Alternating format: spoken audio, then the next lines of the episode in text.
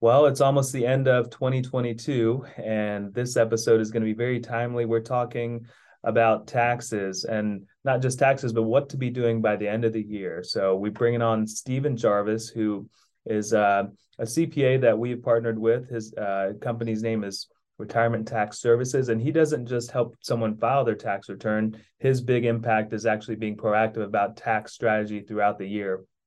So that's what we're talking to him about today is what should we be, we'd be thinking about as we only have about a month left in 2022, things that we've been doing, things that we've been thinking about going forward as well. Yeah, and we cover a lot uh, of different things. I, I will tell you, really key in on we, we're really talking about this with a lot of clients on the one section about uh, working with charities we think that's a really big one but we have a blog written uh, that goes through all this so you can just read it and go back and highlight it and all that kind of stuff if, as you need to you go to the website, pomwealth.net, go to the blog page, and you'll see an article on 2022 end of year tax strategies. And uh, make sure that you uh, check that out. If you would like to have a conversation, you can go to the top right hand corner, click on schedule a call. Our calendar comes up. You're able to hop on a phone call with myself or Murs, and we are glad to, to it's a complimentary phone call, walk you through any strategy that we ever have talked about. And we love to always hear from you. So please take advantage of that. But before we get into this particular episode, we have a very quick disclosure. That's right. The information contained in this podcast is intended to provide general information only and not to be considered individualized advice. Different types of investments have different levels of risk. As always, please contact your financial professional for advice appropriate to your situation. Enjoy the show. Welcome to the Secure Your Retirement Podcast. This is the place where high achieving professionals come to gain confidence on how to successfully navigate their transition into and life during retirement. There's no such thing as a passive retirement plan. To have a successful financial future, your plan must be actively managed. Each week, we will bring you action plans and expert interviews that will help you gain insights, learn fresh perspectives, and finally experience peace of mind about your retirement. Here to help you achieve your dream retirement and live the life you deserve are your hosts, certified financial planners, Radon Stancil and Murs Tariq. Welcome, everyone, to our Secure Your Retirement podcast. Today, Murs and I are super excited. We have a returning guest. I would say one of our most favorite CPAs in the whole wide world, Stephen Jarvis. Stephen, thank you for coming back on and talking with us today. Yeah, of course. I'm happy to be here. Uh, least boring CPA is another moniker that I get at times. Really setting the bar high here. Great. So to set the theme up of what we're talking about is really as as we're recording this, and actually people are going to hear it. We have about one month left uh, in 2022. So uh, we'll start this off, and then Murs and I just have a few questions. But you know, you got one month left in 2022. Somebody might think, I've got all the way till April to worry about 2022. Are there any reasons why a person might start thinking, oh, wait a minute, let me take care of a couple of end of year things before I get to January 1, 2023? Yeah. So one of the things I've started telling people, advisors and, and taxpayers both, is that really tax planning should be a conversation we have 13 months of the year that a lot of people kind of fall in this trap of only thinking about taxes in March or April. And yes, that's April. Uh, this year it's going to be 17th is the tax filing deadline but the calendar year actually is a cutoff for a lot of uh, planning opportunities. There are certain things that have to get done within the calendar year, even though the filing de- deadline isn't until April. And so, absolutely, we want to be having a conversation about taxes outside of April. And this last month of the year is a great time to just check back in and say, are there any things I need to take care of before the calendar turns over? Yeah, I think for most CPAs, their their busy season, especially if they're filing on the individual side, their busy season is the first quarter, uh, leading into the second quarter of the year, and then they have to handle extensions. But I think the uniqueness about what what Stephen brings to the table for us and retirement tax services is that his busy season is the entire year because as soon as they get through the filing year, then they're starting to work on tax strategies that can be done throughout the year uh, before we get into 1231 and on into the next year. So that's one thing we really appreciate about. Uh, it's not just about filing your tax return. It's also about let's thinking about proactively what can we be doing today to make tomorrow a little bit better from a tax perspective. Um, so, what are some of those things as we as we approach? We've got about a month left in the year. What are some of those things that you're advising your clients on right now? Is hey, hey, maybe you should look at this, or or make sure this has been done. What are some of those things, Stephen? A couple of things that immediately come to mind, and these, of course, are going to be situational. Some of them won't apply to your listener, some of them will. Some of it's dependent on age. But as we get close to the end of the calendar year, we always want to be thinking about required minimum distributions or RMDs. Want to make sure that those are getting taken care of. Of course, those kick in when we turn 72. So eh, whether you are over the age of 72 or getting close to it, this is a good conversation to be thinking about and having. Make sure that we don't miss uh, any important deadlines. Because for whatever reason, the IRS saved their largest penalties for our, our retired friends out there, and missing RMDs can result in up to 50% penalties. So that's a big one we want to be paying attention to. Uh, similar age range, uh, when we get to 70 and a half, we can start doing qualified charitable distributions or QCDs.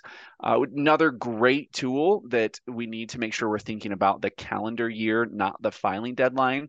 This is a really great uh, great way to be giving to charity to organizations we care about and getting a tax benefit from it uh, so those are definitely ones we want to be taking a look at for our for listeners who are still working or accumulating have have income that they need to take a look at um, I, I, like to just check in at this time of year to make sure that we are avoiding surprises at tax time as far as how much we might have to to pay to the IRS.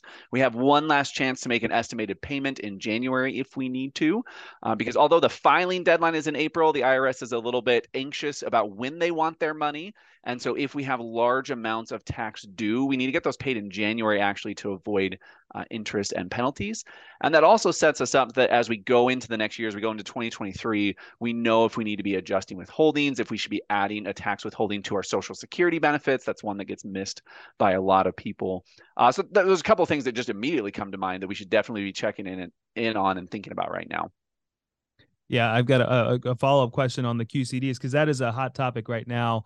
Uh, and so let's take the scenario of someone that has uh they're they're 72 so they're in rmd age for anyone listening that's required minimum distributions on your pre-tax assets like your iras 401ks 403bs at age 72 the government requires you to start taking a distribution out of those accounts. There's a special formula to it but ultimately it results in money that you have to take out regardless if you want it or not.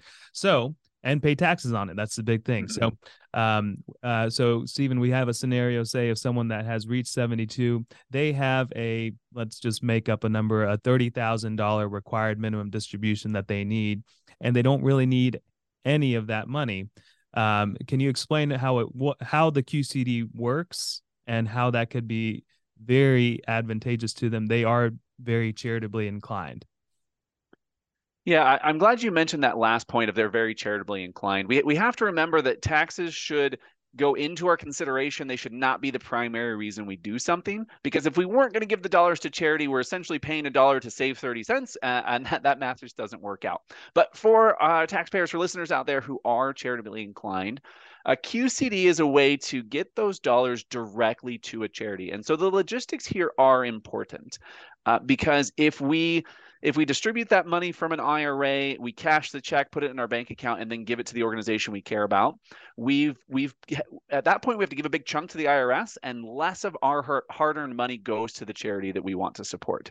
What a QCD does is it allows us to give directly to that charity. Uh, many IRAs uh, will allow us to actually get a checkbook so we can literally write checks out of the IRA to that charity.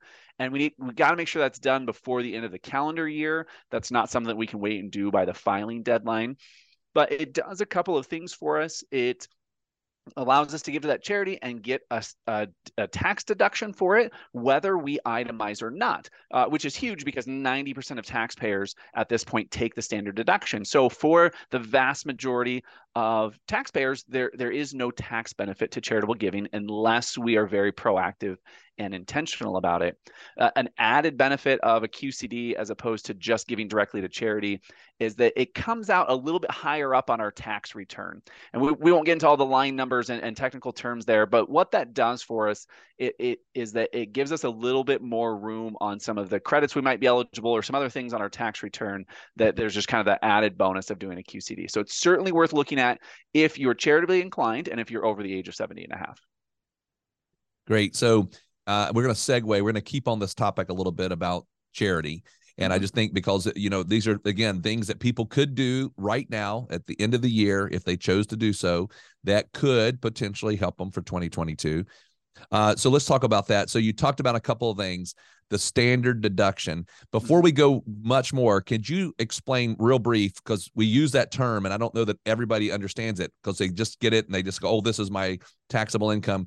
Real quick, what is the standard deduction from a from a definition and then and then an amount of money? Yeah. So for our folks out there that are married filing jointly, uh, for 2022, the standard deduction is $25,900. And and to your point, Radon, what that means is that the IRS is essentially saying, okay, we're gonna we're gonna start with your income that could potentially be taxable, and then just right off the top, we're gonna let you deduct twenty five thousand nine hundred dollars. That we're gonna take almost twenty six thousand dollars, and we're just gonna say, nope, that piece is not taxable. And that amount went up significantly a few years ago with the Tax Cuts and Jobs Act. It used to be a little bit more complicated as far as who could itemize versus take the standard deduction, uh, and a lot of us were kind of raised on this idea that somehow itemizing is a win. And honestly, I look at it as if we're taking the standard deduction, that means we get to deduct uh, expenses that we didn't have to spend. So I, I, look at it as a win. But but yes, that standard deduction is, is money that we just get to take out of our taxable income, regardless of what else we have going on. Okay. So now that's going to segue into this next part of the conversation because we were talking about this prior to our uh, doing this particular podcast episode. And we were talking about there are ways that people can take it advantage of things that they're already going to do when it comes to charity, but maybe but, but but maybe we can get them into a scenario where we get above that standard deduction. And i just want you to explain maybe why a person might do that. So let's just take an example real quick. Let's say you just said that the standard deduction is nearly $26000 yep. so let's say that a person and i'm just going to use some numbers to make the math simple normally donates to their church and they are they are um, charitably inclined or they whoever they donate to it doesn't matter who they donate to but they donate $15000 a year so that's below that 26,000 so they don't really get a lot of benefit from that up and above the fact that they are kind of getting it counted within the 26,000 right am i doing the everything right so far Yep. Until we have deductions that get us over that 26,000, great. We supported a charity, but we didn't get any tax benefit. You're exactly right. right. So there are tools. One is called a donor advised fund that I'm able to now say, hey, for the next three, four, five years, I know I'm going to give my charity $15,000 a year. So let's just make the math easy, and work off of a three year deal. So if I took a donor advised fund, I could take $45,000 which is three years of my donations and put it in that donor advised fund and get my deduction this year for the 45,000. Now I might now I'm going to ask you a question. If I do that, is there benefit and why would there be benefit? Yeah. So if we if we so let, let's let's work out the math here real quick. So if we now instead donated $45,000 this year. And one of the cool things about the donor advice fund is it still leaves us control of when and how we donate those funds. We have to say that these are going to go to charity, but we can still contribute those to whatever charity over the next couple of years. But so great. Now we've contributed $45,000 or given $45,000 to a charity, which is above and beyond the standard deduction by about $19,000. Uh, and so that means in this year, when we create the donor advised fund, we now can itemize and get that deduction for $45,000. And in the next two years, when we presumably won't have a charitable contribution because we just front loaded it all, we still get the standard deduction of that $26,000. And it, it goes up a little bit every year.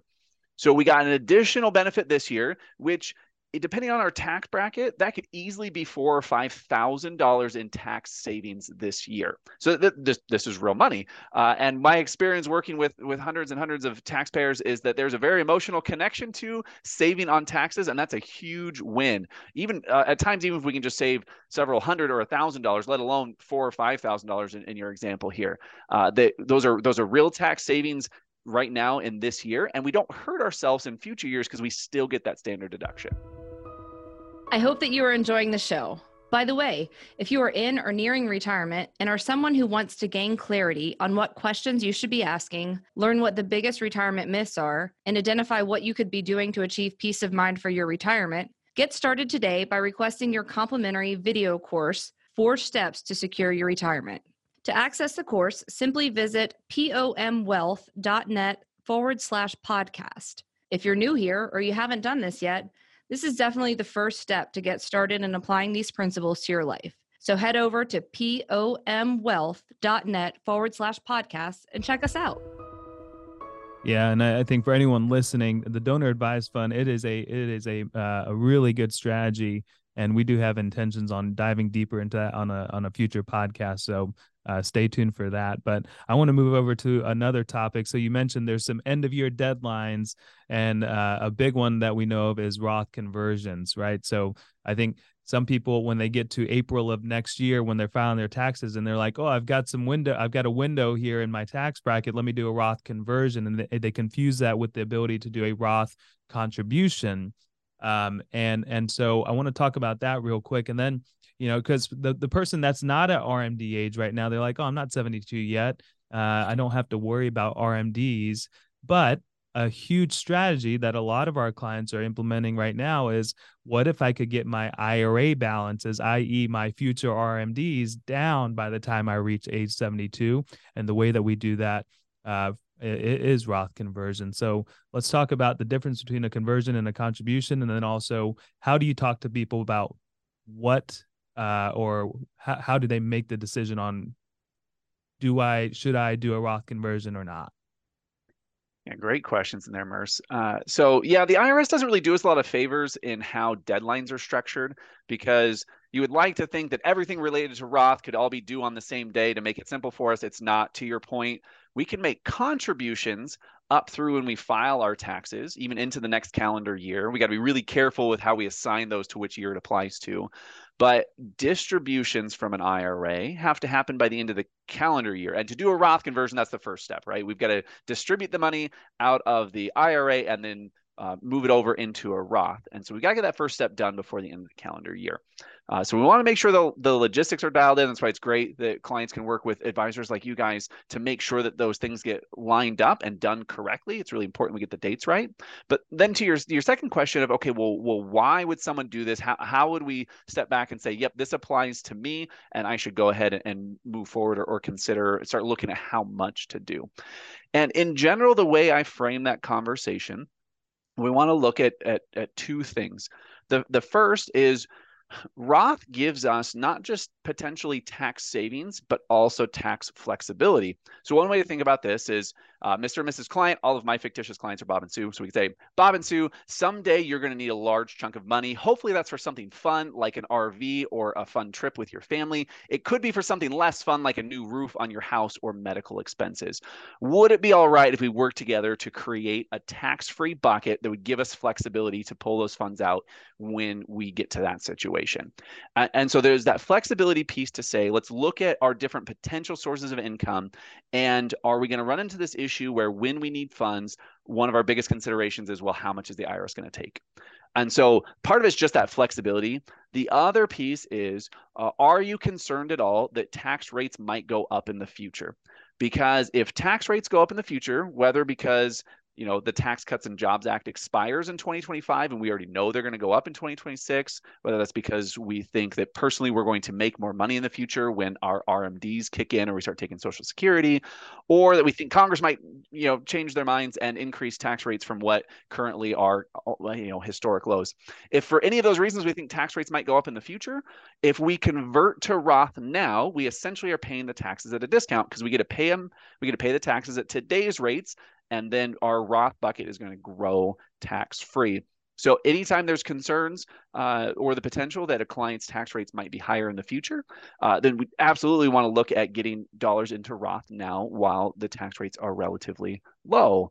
The, the other thing I would throw out uh, as far as things to consider for listeners thinking about their own situation is a really great time to be thinking about this is between retiring and then taking Social Security or RMDs kicking in. A lot of people end up with a few years where their income is lower than it's been when they were working and it's lower than it's going to be when social security and rmds fully kick in and so again we have this chance to essentially decide be proactively pay taxes at what ultimately turns into a discount because in the future our tax rate is going to be higher all right, thank you. I've got a couple of questions on this. To let me have two questions, Murs. Yep, go okay. ahead.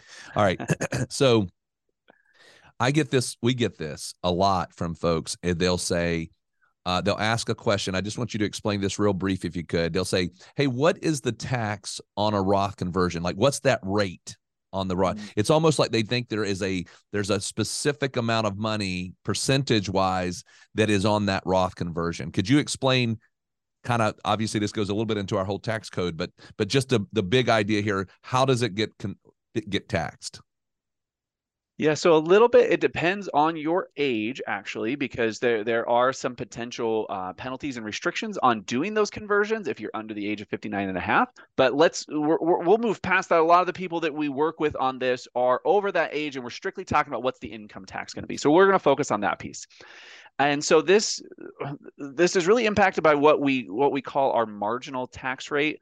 There, there's not going to be a quiz. Nobody needs to commit that to memory. The important part is is how much tax do i pay on my next dollar of income? And so we do have to look at what your other income sources are and then how much uh, we're going to convert to roth because that does it, intentionally increases our uh, taxable income in the current year so we can pay those taxes and be done with it. And so it's going to depend on your filing status. It's going to depend on what other income you have, but there isn't a set rate, which is why we can be strategic and we can take advantage of relatively low tax rates uh, for people who are strictly uh, funding their retirement through cash for a period of time, we might be able to convert at zero percent. That's my favorite percent to convert at. Uh, but there's there's a lot of situations we come across where we're converting at, at 10, 10 or 12 or 22 percent. Um, and again, depending on the situation, is going to affect what what percentage it makes sense to convert at. Good. Okay, I'm going to do a follow up now, and uh, just so everybody knows who's listening, I, you know, some of these things we throw at Stephen, we've not this is not rehearsed. So I'm going to throw them a scenario and uh, we'll see if we can follow the math. Okay. All right. So we have a couple of clients that right now have done what I'm about to describe, meaning they've set themselves up for this, and a couple that are planning to retire, say next year, and they're kind of set themselves up for this. But here's the scenario I got a person who is under 72, so no required minimum distributions. They have some money in the bank, cash that's already been taxed and so when they retire, they on purpose have set themselves up so that um, they um, are not going to have any taxable income that year. And they kind of like talk about that and they go, I, you know, it feels good. I'm going to have a year where I don't pay any taxes because I'm going to live on this other money. And then eventually I'm going to get my social security and I know that that'll come in. But for right now, I'm going to do this. Now, we talked just briefly earlier about this thing called the standard deduction. So we're talking about a couple. They they got twenty six thousand dollar deduction. So I want to ask you first: This person has zero income. How much could they convert at a zero percent tax rate? Yeah, for a couple that's married filing jointly, we could convert up to twenty six thousand dollars. We would create twenty six thousand dollars of income that would then immediately be offset by that twenty six thousand dollars standard deduction, and we would pay zero percent tax to get $26,000 into a tax free bucket. Yeah, I think that's a big eye opener to people. They don't think about it that way. Now, if they wanted to convert a little bit more, then then how how does that work? And we don't have to go through the whole thing, but just just say they decided I'm going to convert forty thousand dollars. And you don't have to give us the exact numbers. I'm not trying to throw exact math. I, I, I do have a cheat sheet on my desk that I like okay. to keep handy. Uh, so for again, for a couple that's married married filing jointly, if we got up to forty thousand dollars, most likely that that we get the we would definitely get the twenty six thousand dollars at zero percent. The, the the next portion would most likely be at ten percent. And so we're just going to work our way through those tax brackets. Uh, but yeah, we have a huge opportunity there. And then, Radon, the, this would have to be a conversation for a whole other podcast. But the thing to think about even further than that is that we can also look at intentionally recognizing capital gains because our 0% bracket for long-term capital gains is actually much bigger than just the $26,000 standard deduction. And so when we have those years when I come across people who have years with little or no income my eyes light up and I say okay let's let's really dive deep on this and see how much we can take advantage of at little to no tax. Yeah, I think that's great. So um uh, this this episode has really been about hey we're approaching the end of the year. Some things that we need to be thinking on. Quick summary everyone is think about your withholdings. Uh, think about things you haven't done yet like your rmds those are due by 1231 qcds due by 1231 roth conversions due by 1231 and then uh, work work with your cpa or someone just to be thinking about other things you could be doing uh, to make your tax uh, tax scenario a little bit more efficient. I know, uh, Radon, I think you have one more question as we close out, just to get this idea, this uh, uh, take from Stephen on uh, an act that was passed that made a little a lot of people nervous about the IRS is coming after us now. So yeah, just real brief as we close out here, Stephen. We had this Inflation Reduction Act, and there has been some, you know, uh, the media loves to kind of pump it up and make us fear that there's a big problem happening um, when sometimes it might not affect us. But this Inflation Reduction Act for the for the average person, you know, that's that's out there working, how does it affect them?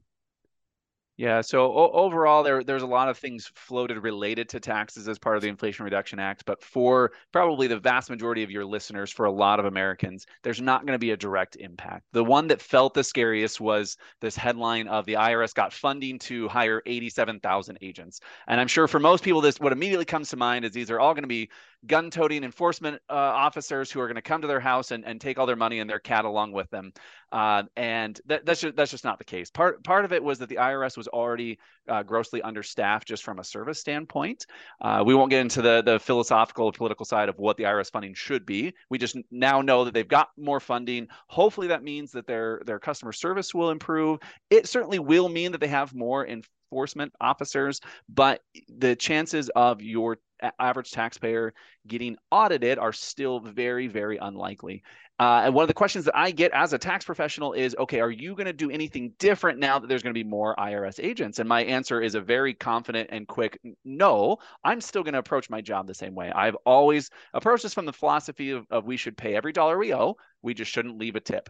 And so anytime I'm rec- making a recommendation to the to a client, I'm doing that within the back of my mind. If I had to sit in front of an IRS agent and explain this, could I do that with a straight face? So is there a slightly bigger chance that questions could come up? Sure. Does it in any way change how I'm going to make recommendations to clients? Absolutely not. Well, thank you very much, uh, Stephen. We appreciate you coming on. I do want to do a quick reminder if you've listened to this and you're on a walk or you're in your car and you're thinking, oh my goodness, I, there's a lot that was said. We do have a blog that's written on this as well. You can go to our website, which is pomwealth.net. Go to the blog page. You'll see an entire article written on this particular topic. And if you have a question for Mercer myself, we're glad to hop on a call. You can go to the website, top right hand corner, click on schedule call, and we're glad to hop on a 15 minute complimentary, no obligation phone call to kind of walk you through through some of these concepts. But again, thank you very much, Stephen. And we hope to have you back here in a few months. Absolutely. I love coming on, guys. Keep it up. All right, everyone. That wraps up today's episode of the Secure Your Retirement podcast. If you found value in today's episode, we would love nothing more than for you to head on over to iTunes and give us a five star rating and a review. Be sure to take a screenshot of the review before you submit it, and we'll send you a special gift our book, Get Off the Retirement Roller Coaster. Just email morgan at pomwealth.net with a screenshot of the review to get your gift. Also, be sure to subscribe so you get notified of new episodes as they're released every week.